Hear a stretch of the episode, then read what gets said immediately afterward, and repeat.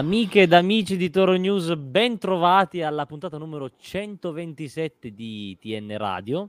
Quest'oggi finalmente non siamo più io e Bosio e basta, ma abbiamo finalmente di nuovo un altro, un altro componente a darci una mano in questa valle di lacrime, perché è di nuovo una valle di lacrime. Ecco, quindi io sono Gualtiero La Sala, per chi se lo ricorda, e sono con Federico Bosio, appunto. Ciao Fede. Grazie, cioè, la mia considerazione in questo podcast è, è una vergogna. Sei una star della no- del nostro podcast. Sono contento di avere un ospite. Assolutamente, Grazie. anch'io contentissimo di avere Roberto Ugliono, l'uomo più preparato sto- della storia. Ciao Rob. Esatto. Ciao ragazzi, eh, sei veramente esageratamente buono, mio caro Gualtiero. tanto ti faremo un sacco di domande perché tanto noi non sappiamo niente. Noi guardiamo le partite e non capiamo perché siamo eh, analfabeti funzionali. Allora, eh, arriviamo a questo punto con il Toro che ha perso di nuovo niente. Inter Torino è terminata 1-0, eh, l'Inter ha vinto all'89esimo, guarda tu la combinazione con un gol veramente stupido, permettetemi questo aggettivo, di Brozovic che colpisce la palla che veramente in maniera proprio brutta, però la palla entra e quindi il Toro dopo una buonissima prestazione raccoglie la cosiddetta manica di mosche, il classico pugno di mosche, e se ne torna bellamente a Torino senza punti. Volevo sapere il vostro, il vostro punto di vista, che come, come, avete visto la partita. Immagino con gli occhi, ma che cosa avete pensato? Sì, con gli occhi sicuramente. No, io sono abbastanza deluso, se devo dire la verità, nel senso che avevamo parlato la settimana scorsa in generale su tutti i giornali, si era detto l'esame di maturità, finalmente si può affrontare una biga a mente serena, pure davanti in classifica, stai giocando bene, è un anno e mezzo che non riesci a batterne una, magari ce la fai con un Inter che prende schiaffi da tutti da un mese. Allora, in maniera, cioè, se uno la guarda in maniera, diciamo, analitica, c'è anche da essere orgogliosi della prestazione del Toro nel senso che, come sempre, forse più dell'anno scorso ancora ha fatto un partitone a livello tecnico, a livello di occasioni e a livello di come ha tenuto il campo a San Siro. Uh, se uno la legge in maniera pratica, di queste cose resta poco, come sempre, come sempre continui a prendere gol nel finale. Eh, non segni, prendi gol nel finale e mh, io ho tanta paura che stiamo andando verso una stagione simile a quella dell'anno scorso, che, lo ripetiamo allo sfinimento, è meglio di quelle precedenti, si vede del bel gioco, però non è sufficiente per le aspettative che ci sono intorno a questa squadra. Bene, adesso sentiamo l'opinione dell'illustre. Ah, allora devi parlare te, Gualti, mi sa. No, eh, guarda, io parto, per, per, secondo me, per raccontare la partita e di quanto comunque sotto certi punti di vista il Toro debba essere orgoglioso di quello che ha fatto fino all'89esimo. Basta andarsi a prendere gli highlights eh, pubblicati su YouTube dalla Lega Serie A. Eh, su 3 minuti e 15 secondi di highlights, minutaggio detto a caso, adesso non so quanto durino, però due minuti abbondanti sono solo azioni del Toro, sono i primi due minuti. Eh, e questo è un dato incoraggiante per voler fare l'ottimista, eh, nel senso che sicuramente il toro ha creato tanto, ma sembrava quasi fosse la big fosse il toro, se tu guardi quegli highlights, no? Eh, e poi è subentrato il classico quarto d'ora finale in cui in realtà tutto quello che hai costruito prima viene mandato in malora perché non riesci più a stare dietro ai ritmi avversari, che ci sta, anche perché quando l'Inter ti butta dentro quelle che da loro sono le riserve e ti butta dentro dei giocatori forti e, e quindi alzano il livello, cosa che il Toro non può fare. Si potrebbe tornare sul tema mercato, non è stato completo al netto di tutto il mercato del Toro, perché se poi alla fine non è arrivato un mediano in più, è già un giocatore importante manca. Eh, detto ciò, eh, ci, sono, così, ci sono delle attenuanti, comunque manca un giocatore importante come Miranchuk, mancava un giocatore importante come Ricci, eh, manca un portiere, si potrebbe fare la battuta, però in realtà ha fatto qualcosa di buono Vania ultimamente, quindi eh, non so quanto dargli responsabilità poi sul gol. Eh, il problema è che se non segni, cioè non vinci mai, mai. Paro ha detto la più grande banalità ma verità nel mondo del calcio, quindi non, una, non dico banalità per dire guarda che cosa va a dire lui, ma per, rendere, per dire oh squadra cerchiamo anche di capire che questo se arriva a dire queste banalità è perché c'è un problema grave o non si segna qua, eh? cioè nel senso c'è una difficoltà enorme a segnare perché non puoi produrre così tanto con l'Inter, cioè lui ha detto contro le big se hai un'occasione la devi sfruttare, perché magari non ti ricapita più. Tu non ne hai avuta una, ne hai avute 6, 7 e non ne hai sfruttata mezza. È ovvio che quelli prima o poi fanno gol, normalissimo. È l'Inter, è una squadra che può vincere il campionato. Te se va bene vai in Conference League, se proprio va bene. Eh, no, ma deve proprio andare bene, eh? Mm. Si devono incastrare giusto un paio di cose. No, è quello che hai detto, però effettivamente è, è verissimo perché dopo la, la, partita ho guardato le statistiche e il Toro ha fatto sette tiri in porta, che sono veramente tanti se si pensa al, al tipo di incontro, perché in effetti in una partita contro una big fare sette tiri in porta, mhmm, secondo me effettivamente è un bel risultato. In realtà è stata una questione, secondo me, anche di combinazione, ovviamente, perché mhmm, l'uomo più pericoloso è stato Vlasic, che vive un momento comunque molto positivo nella, nella sua stagione, però mhmm, diciamo che tra le parate di Andanovic, che beh, non, sì, la prestazione come... di Andanovic è ridicola ridicola. Sì, cioè, Tre gli, anni gli hanno tirato addosso. da tutti. Eh, sabato si è ricordato Andanovic 2014. Ridicola. È effettivamente è vero perché... Ciao Fede, è stato un piacere. Le e... altre partite ti tirano addosso, non, non la prende fatto Vabbè, comunque parate. devi mettere in conto che la, la, la, squadra avversaria abbia un portiere, quindi non è quello che bisogna sottolineare, no. ma cioè il fa- resta il fatto che comunque hai creato moltissimo in casa vero di una squadra mm, che comunque non, non viveva un momento così tanto facile o favorevole, però comunque hai giocato praticamente solo tu. Um, ma hai il solito problema e io lo rinnovo e vi chiedo a voi quale potrebbe essere secondo voi la chiave di lettura? Perché se il Toro non segna nei, nei primi 60 minuti, mh, mm, poi la squadra per forza cala e si espone eh, necessariamente a quelli che sono i rischi e le, le, problematiche dell'ultimo quarto d'ora, come dicevi tu, Roby, ma anche degli ultimi proprio gli ultimi 5 minuti, direi proprio perché ah, con l'Inter è arrivato all'89esimo mh, contro la, il Monza era arrivato al 94esimo, quindi in, in, pieno recupero. Secondo voi il Toro deve per forza è condannato a farsi una stagione del genere, ovvero deve segnare per forza nella prima ora di gioco? Oppure deve, può ancora cambiare qualcosa? Cioè, sono di nuovo i discorsi del, dei giocatori che mancano. Cioè, secondo voi qual è il, la soluzione? Ecco. Ma il calo nel finale è abbastanza fisiologico se giochi così come gioca il Toro e se non hai una rosa ampia in tutti i ruoli, perché al di là della qualità o della tipologia dei giocatori che tu puoi mettere in campo, cioè come diceva Robby, poi torniamo al mercato, io non ho capito ancora perché è stato tolto Linetti, che stava facendo un partitone, se è stata una scelta tecnica o perché aveva un acciacco, ma in, in entrambi i casi tu hai dovuto mettere il Can, che è un 2004, che con Linetti non c'entra niente. Al di là dell'episodio del gol, cioè servirebbe uno che mena in mezzo, uno di fisico, e tu non ce l'hai. Se non avesse avuto, cioè se Ricci non fosse stato infortunato al posto di Linetti, probabilmente avrebbe messo Ricci, ma non è comunque la stessa cosa. Quindi stiamo parlando di un mercato incompleto.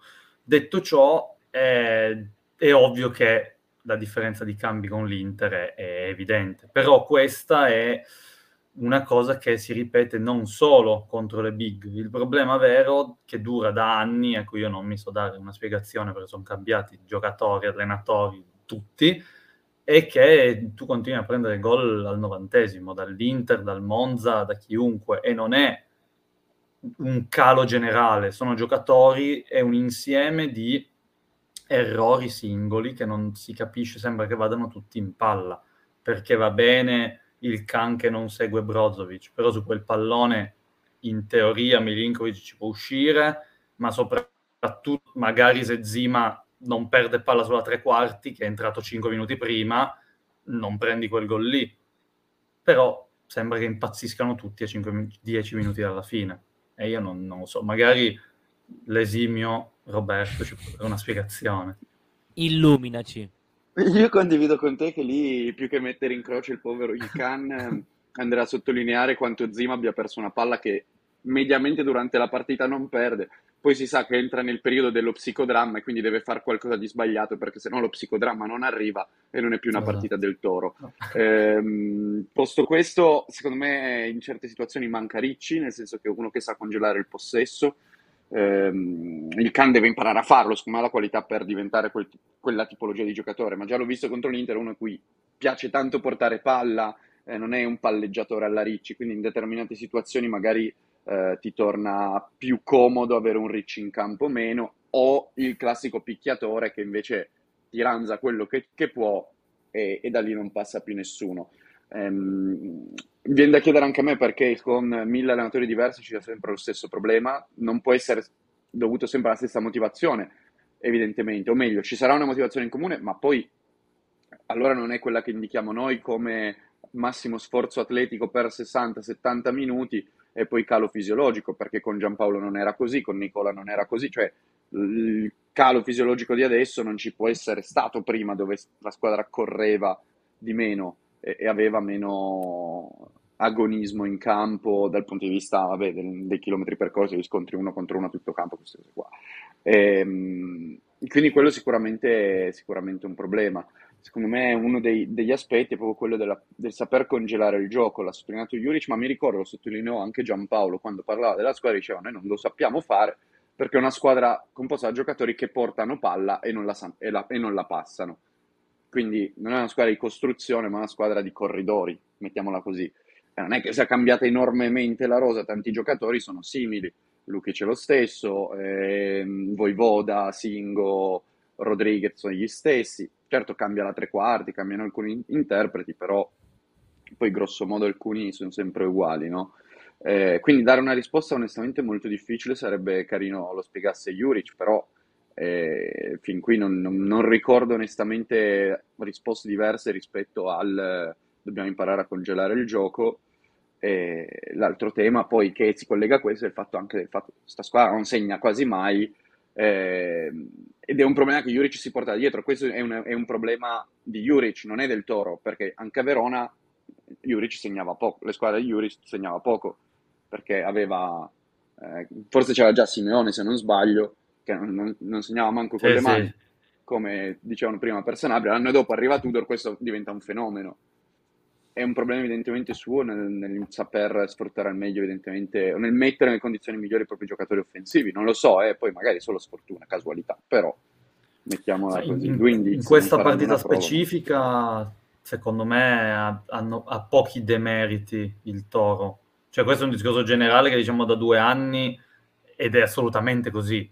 Il Toro segna poco. Secondo me, questa partita è un'eccezione, ma secondo me tira poco sempre rispetto a, a quanto potrebbe tirare. Noi siamo una squadra che ama fare 40 passaggi nell'area avversaria anziché buttare giù la porta e poi in generale segna poco.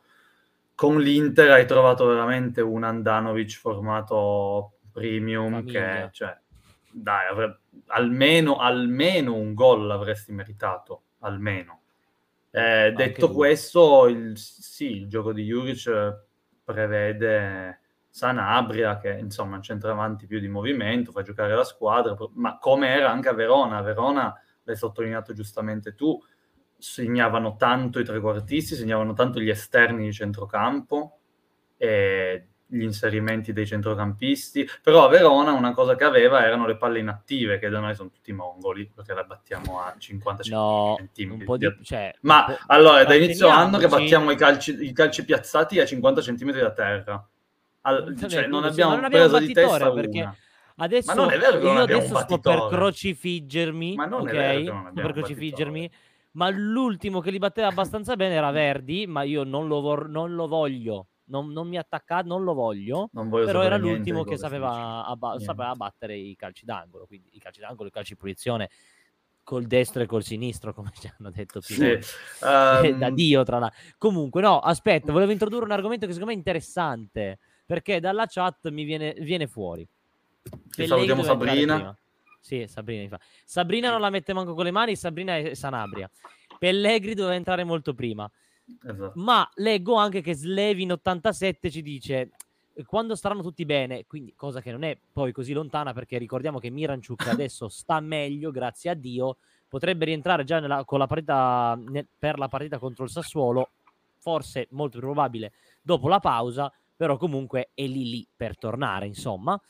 E chiede se sarà possibile giocare con un Vlasic falso 9, ok, un falso 9, se vogliamo farla proprio alla spagnoleggiante, quindi senza Tonni e, e Pellegri, senza, senza Sanabria e Pellegri, e avere due trequartisti, quindi si va a presupporre Sec e ehm, chiama, Radonic, e Vlasic che ci svaria. Effettivamente, la domanda che vi faccio è, fare questo tipo di cambiamenti, dare un po' più di freschezza, fare un, una scelta di questo tipo, potrebbe effettivamente giovare al Toro o in realtà no? Cioè, forse sarebbe pure peggio. Vuoi andare tu? No, io non sono d'accordo, onestamente. No, aspetta Nel che mi devo sen... segnare le parole di End che dice che asfaltiamo il Sassuolo. Sappi che se perdiamo 1-0 scopro come ti chiami e ti cerco. Se perdiamo 1-0 psicodramma è finito il campionato. Ci vediamo sì, il prossimo anno. Sì, è finito. Sì, è finita. Per fortuna c'è una squadra che a Torino sta peggio del Toro. No, però... Oh. Mh... No, secondo me è infattibile perché non è una prima, non è una prima punta Vlasic, comunque ha bisogno di una punta, di uno che sappia fare quei movimenti, Vlasic non ce li ha, è un bene enorme per il Toro sulla tre quarti, io non lo sposterei mai da lì onestamente. Sanabria il suo lavoro a livello di costruzione lo fa e anche abbastanza bene, non mi fa impazzire come giocatore, se fosse possibile andrei a prendere, cioè sceglierei giocatori proprio diversi, però sono gusti personali. Tra lui e Pellegri preferisco 100 volte Pellegri, fosse in grado di fare una stagione intera. Fisicamente non è ancora probabilmente pronto, magari lo sarà un giorno, potenzialmente più forte. Quindi ci sta a tenersi Sanabria e, e, sai anche che con lui il problema appunto può essere quello del fatto che sottoporta non è micidiale, ecco, però ti fa guadagnare tanto a livello di costruzione.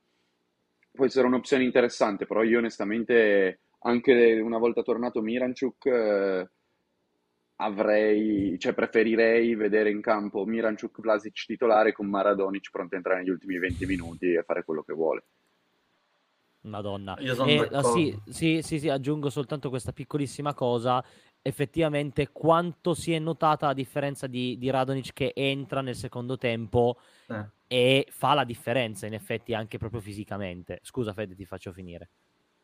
No, eh, sono d'accordo. Ehm, allora, posto che l'attaccante di peso tu ce l'hai, ed è Pellegri, ed è quello su cui hanno alla fine scelto di puntare, l'ha detto anche Juric un paio di volte in conferenza stampa, noi speriamo che Pellegri quest'anno esploda e faccia tanti gol, non so se era la, il suo desiderio all'inizio o ci si è trovato, però comunque l'hanno confermato tutti, l'attaccante di sfondamento diverso da Sanabria ce l'hai, e secondo me a San Siro doveva entrare molto prima, non al 91esimo, potevi metterlo tranquillamente al 75esimo.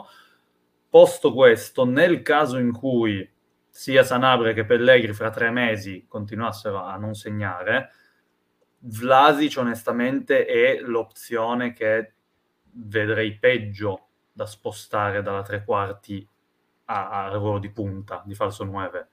Cioè Perché? piuttosto metto un altro dei trequartisti. Cioè Vlasic, come dice Roby, secondo me sta benissimo lì dov'è. Non, ha, non, non, lo metterei punta, non lo sposterei da dove è adesso, piuttosto adatterei un Miranchuk. Ma io avevo... Ed, sì, e, e comunque, scusa, sì, il vai, Toro, vai. secondo me, si è cautelato nel caso in cui continuassero a non segnare quei due, perché secondo me il giocatore che va a rinforzare la tre quarti, ma all'occorrenza può fare anche la punta, è Caramò, che ha fatto già. Urca, non me l'ho già dimenticato. Anche la, eh, lo so, però eh, Caramò l'ha fatta la punta. Non dovresti prendere un Vlasic o un Miranchuk o un Radonic e adattarlo lì davanti, ma hai uno che ha già fatto entrambi. Come eh, spiaggia, sì. quelli là non la buttano dentro anche con le mani però correggetemi se sbaglio, Caramo, secondo me, secondo, questo è il mio parere, eh, però credo che lo vedremo veramente da dopo il mondiale.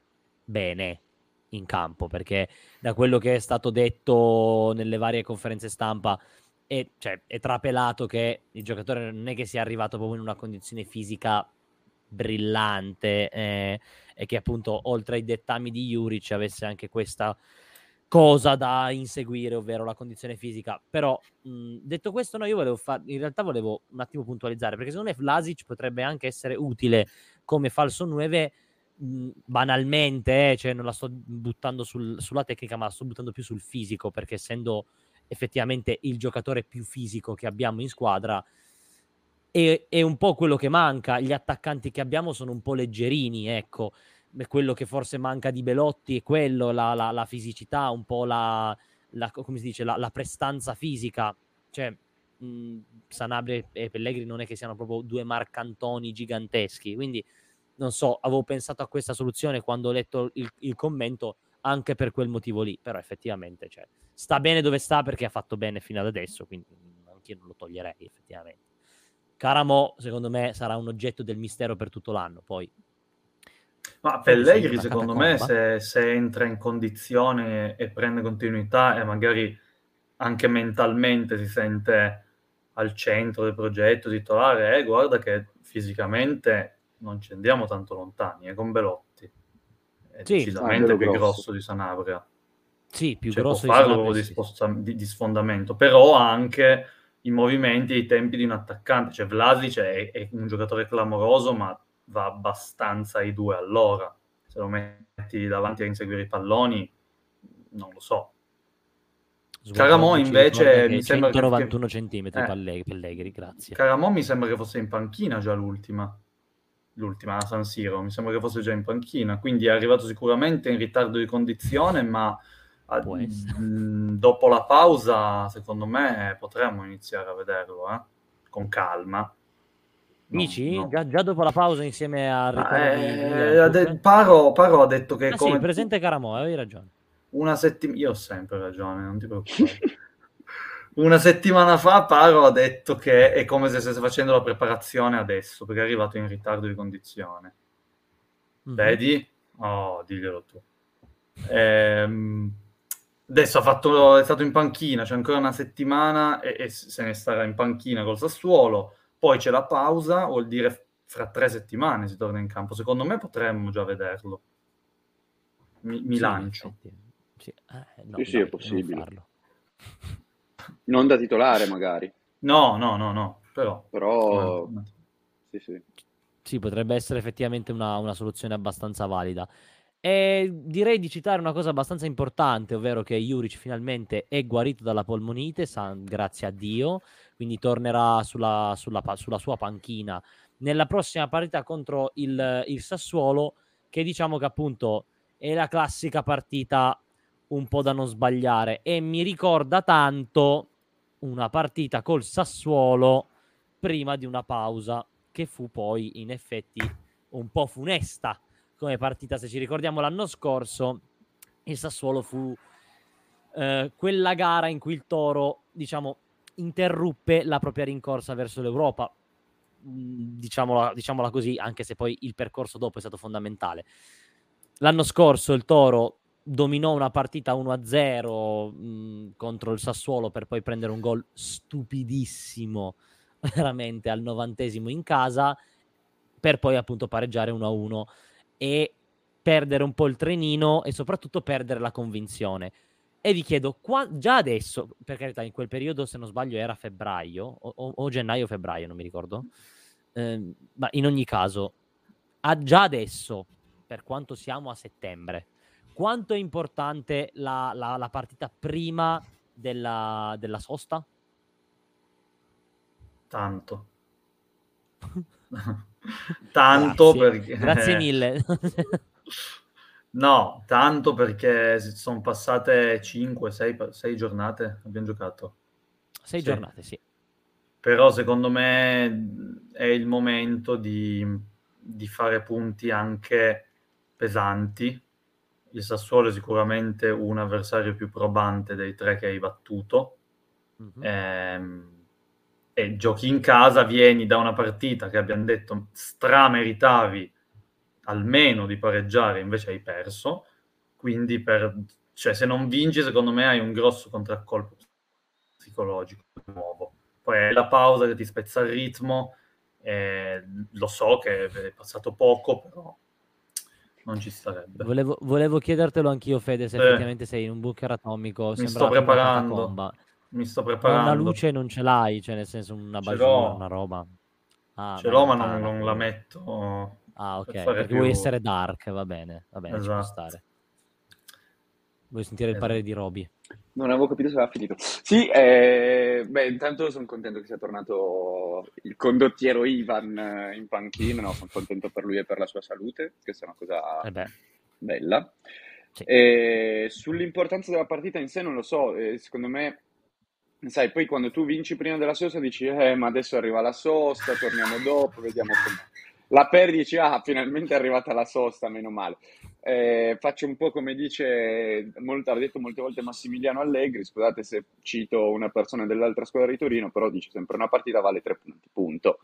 Ed è vero, vale tre punti ed è fondamentale prendere e portare a casa questi tre punti contro una squadra che è in difficoltà enorme perché a mezza rosa fuori, fuori per infortunio, perché comunque manca diciamo, l'unico giocatore forte che gli è rimasto, che è Berardi, non c'è. Avranno l'Oriente, che è questo giocatore che volevamo prendere a tutti i costi, ma il presidente dell'Orian spegneva il telefono in faccia a Magnati quando lo chiamava o non rispondeva ai suoi messaggi, o alle mail, o alle PEC, qualsiasi cosa gli mandasse. Quindi sicuramente gol. segnerà il Toro il gol, gol. della vittoria yeah. all'ultimo secondo. Primo gol ehm, Esatto, sicur- ma palese.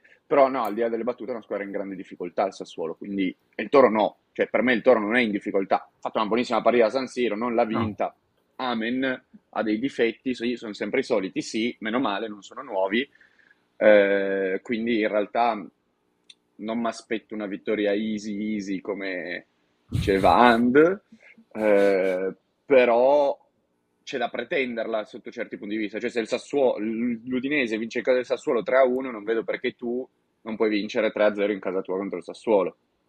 No, io sono d'accordissimo e sono d'accordo che il Toro non sia in difficoltà in questo momento, ma visto tutto il pregresso di anni, di, dei danni psicologici che hanno lasciato sti gol al novantesimo, se adesso magari la giochi di nuovo bene, non ho dubbi su questo, ma non riesci a portare a casa questi famosi tre punti in qualche modo, eh, ti affossa di nuovo, cioè ti affossa l'umore come era successo, l'entusiasmo come era successo l'anno scorso. Oltretutto, dopo la sosta, adesso non so il calendario a memoria, ma prima o poi arriveranno anche le altre partite forti o comunque più forti di Lecce, Monza e Cremonese, che sono le tre che hai vinto. Eh, I fatti comunque di... non è scontato battere No, no, no, infatti la settimana scorsa ero contentissimo che avevamo battuto tutte e tre le, le, no, nel senso la Cremonese ha fermato l'Atalanta per dire, cioè, sì, sì. poi il Monza è l'unica squadra che per ora mi è sembrata veramente inferiore alle altre, però... Però, cioè, i fatti dicono che tu adesso hai affrontato di nuovo Lazio, Atalanta, Inter, tanti complimenti, un punto, un gol segnato, cinque per prese. Siamo sull'andazzo dell'anno scorso. Spero volevo, che cambieremo. Volevo interrompervi un secondo perché dai commenti viene fuori questa cosa di Joan Ruiz che io sinceramente non sapevo. Eh, Joan Ruiz. Se mi dite chi e... è, verifico. Cito... No, no, ho già verificato perché nel frattempo io ho, ho, ho verificato, ma e devo citare purtroppo un concorrente che è, è tutto mercato web che dice che effettivamente il Torino ha preso Joan Ruiz. Eh, Vabbè, ma questo è semplicemente Google perché noi l'abbiamo scritto molto prima di tutto mercato web, Gualti. Perfetto. Qua devo mettere i puntini sulle i. Bravo. E allora parlacene perché io non ne so una mazza fionda. No, è un ragazzo preso dal Villarreal per la primavera, un ragazzo interessante, non fenomenale. Qua vedevo un'apoteosi, farà tripletta al derby. Un ragazzo normalissimo, non un fenomeno. Diciamo che sulla primavera hanno fatto un gran bel mercato. Eh, il fenomeno è un altro, poi adesso fenomeno lo mettiamo così perché stiamo facendo un po' di chiacchiera, andiamoci ovviamente piano, però quello forte è un altro della prima. Joan Ruiz è un giocatore interessante, ma No, un fenomeno, dirai, non mi aspetto... Ci dirai anche chi è forte della, del, della primavera perché volevamo so- parlarne, volevo semplicemente dire che Roberto Uglione aveva ragione, il 28 di luglio il Toro, il Toro News usciva con questa fantastica notizia, il 28 luglio, non stiamo parlando mica di bruscolini, come vedete, a opera ecco. di quel signore lì che è seduto non a caso con noi, poveri stolti, soprattutto sulla primavera ne sappiamo veramente poco, quindi bravo Robby. obiettivamente ci hai, salvato un po' la faccia.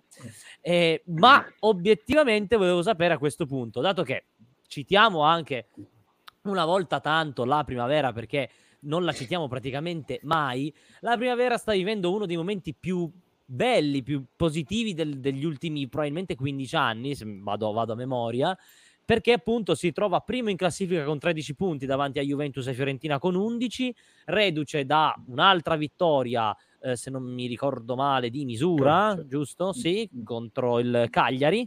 Uh, sì, no. 2 a 1 col Cesena, ma se non col Cesena, ma... giusto. Eh, l'ho letto al contrario il calendario. Porca miseria, ho letto al contrario. ha segnato dell'Aquila da metà campo, da che metà è quello campo, che esatto. lui dice che è il fenomeno. Esatto. Lui? È lui? È lui, è lui. Cioè, Vai, giocatore okay. fortissimo. È, un, uh, è una sorta di millico per quello che sta facendo vedere in primavera.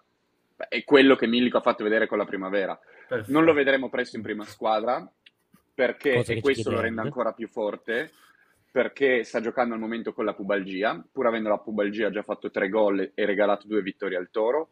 Ehm, quindi sei punti su 13 sono grazie a questo ragazzo che non sta per niente bene. Ehm, sta giocando in attesa di potersi operare sostanzialmente. Diciamo che verrà operato più avanti quando ci sarà la sosta o comunque si aspetta la sosta per decidere un po' cosa farne di lui, nel senso che adesso gioca quei 20-25 minuti a partita, se sono in crisi 45-30, però in prima squadra lo vedremo, se lo vedremo lo vedremo tra tanto tempo. Ehm, la sensazione è che questo sia un ragazzo veramente molto forte, eh, la sensazione che l'affare Dembasek sia stato fatto per portare questo ragazzo al Torino, eh, perché mh, mm, di quei tre giocatori portati Dembasek è il meno forte, perché l'altro giocatore che io cito con grande piacere è Gineitis, che è un ragazzo ah. che è cresciuto tantissimo con Coppitelli, adesso vabbè, stanno un po' di difficoltà perché ha di fatto iniziato il campionato, cioè ha iniziato ad allenarsi con il campionato perché si è infortunato dopo due giorni che è iniziato il ritiro ed è stato fermo fino a due giorni prima dalla, dall'esordio in campionato sono contento di citare la primavera perché insomma sta facendo il Scurto è partito benissimo. Qua a me fa piacere anche sottolinearlo perché poi quando arrivò tanti hanno detto ah prendiamo solo gente expal, solo gente expal, guarda eh, caso expal adesso ci stanno trascinando. Volevo proprio chiederti un commento su Scurto perché mi ricordo che quando è arrivato non, non, avevi, non è stato proprio accolto in maniera trionfale. Ecco. No, Ci esatto. ricordiamo, in realtà prima doveva arrivare eh, un, un, un, altro su, sulla panchina del, to, del Toro sì, che era un ex Juve. Palladino, Palladino, Palladino, esattamente, ma a quanto pare è stato... Che tra l'altro adesso è l'allenatore del Monza. Sì, sì, sì, sì Palladi- il Monza ha creduto tanto in Palladino e, e, quindi gli ha detto guarda ti rinnoviamo il contratto e te non vai da nessuna parte, punto. Al Torino piaceva tanto, dovevano scegliere tra lui e Scurto, hanno detto beh ci teniamo Scurto e lo facciamo, cioè, ci prendiamo Scurto, devo dire è un'ottima scelta perché è una persona d'oro Scurto, uno che mi sembra abbia già pian piano capito che cosa sia il toro, e questa è una cosa molto bella.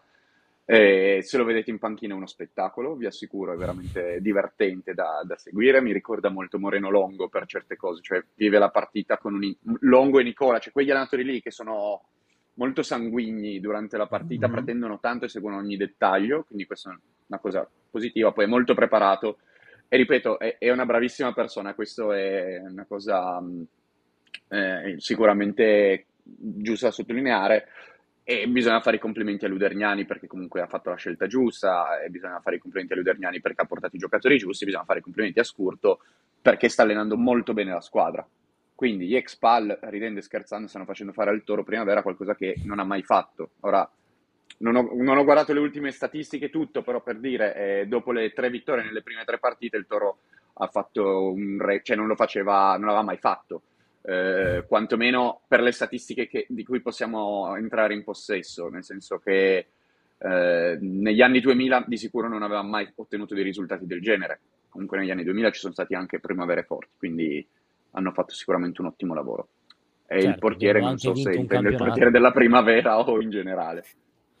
Sì, il portiere al posto di Vania credo che sì, intendesse il portiere della primavera perché anche Franz eh, ci, ci, ha chiesto, pure, cioè ci ha detto che è interessante pure il portiere della, della primavera.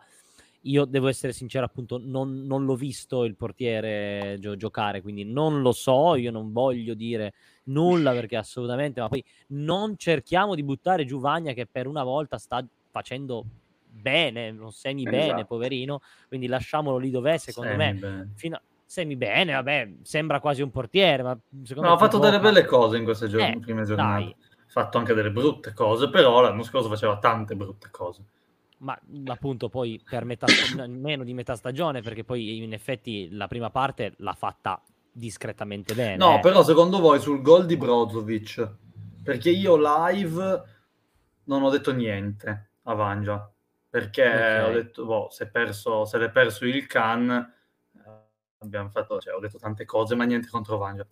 Eh, invece, rivedendolo, ripensandoci, è un pallone difficile.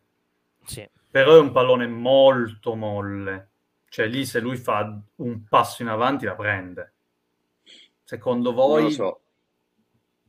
Non sono convinto di questa interpretazione. Secondo me i problemi lì sono stati la palla persa da Zima e il fatto che su Barella non c'era nessuno, c'era il vuoto questo, totale. Questo assolutamente. Questo eh, assolutamente. No. A volte che c'è la palla lì, sì, magari esce, ma se gli fa il pallonetto gli fa gol. Esatto, se... quindi... Beh, più o meno, non, so. non, non, non, gli ha fatto un pallonetto, ma sì, eh, esatto, già più o meno un, pallonetto, eh. era già un pallonetto quello. Non lo so, è difficile anche valutare lì se uscire o non uscire, tutto secondo me. Non lo so, io non, non gli addosserei particolari critiche. No, no, io mi, diverto, io mi, diverto, molto a dare le percentuali di colpa su, su, sui vari gol. Secondo me la percentuale, come diceva eh, Roby, mh, molto alta, del 50-60% sta, sta, sta per Zima che perde quel pallone.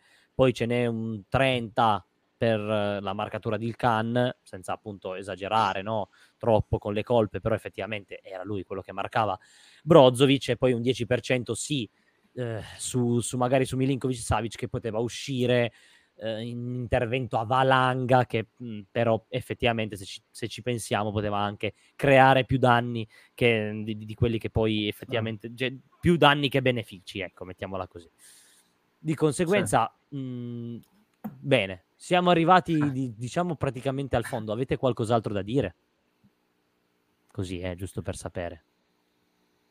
Ah, non so, bisogna andare a mangiare la pasta. Madonna, c'è una fame. No, esatto. beh, ha ragione, ha ragione come, come, sempre, d'altronde, ha ragione Roberto. La cosa veramente grave in quella situazione, dopo che Zima pensava ai fatti suoi, no, poverino, dopo che ha fatto l'errore Zima, è che una squadra come quella impostata da Juric che pressa sempre tutti, cioè Barella non può essere libero. Zima perde la palla ma non c'è nessuno su Barella. Barella ha il tempo di fare la finta, aggiustarsela, mettere il cross, non va bene, nel senso che è, è chiaramente saltato qualcosa lì, c'è qualcuno che non è stato sul pezzo e, e, poi mettono palloni pericolosi. Quella secondo me è la cosa veramente grave. Poi non addosso particolari colpe a Ilkan che ha pure chiesto scusa su Twitter, poverino. End ci ah, dice che la cosa grave è che Federico non sia ancora presidente del Torino, del resto no. preoccupo, ma penso che a Federico manchi soltanto una cosa per diventare il presidente del Torino, ovvero, esatto, tipo una cosa come 300-400 milioni, così da essere un attimo tranquilli. No, ma End ci, ci ricorda anche una cosa importante prima Però di chiudere, che effettivamente eh, si faresti grandi cose, ma questo lo sappiamo tutti quanti che il Can eh, dopo la partita si è scusato con eh, i, i, tifosi del Toro ed è stato un gesto effettivamente mai visto praticamente ehm, negli, ulti- negli ultimi anni, quantomeno. Una presa di coscienza di un ragazzo così giovane, di 18 anni, che nonostante appunto la possibilità di sbagliare, ma come normale che sia, si prende le colpe e si scusa davanti a tutti i tifosi su, su, su Twitter, sui social in generale.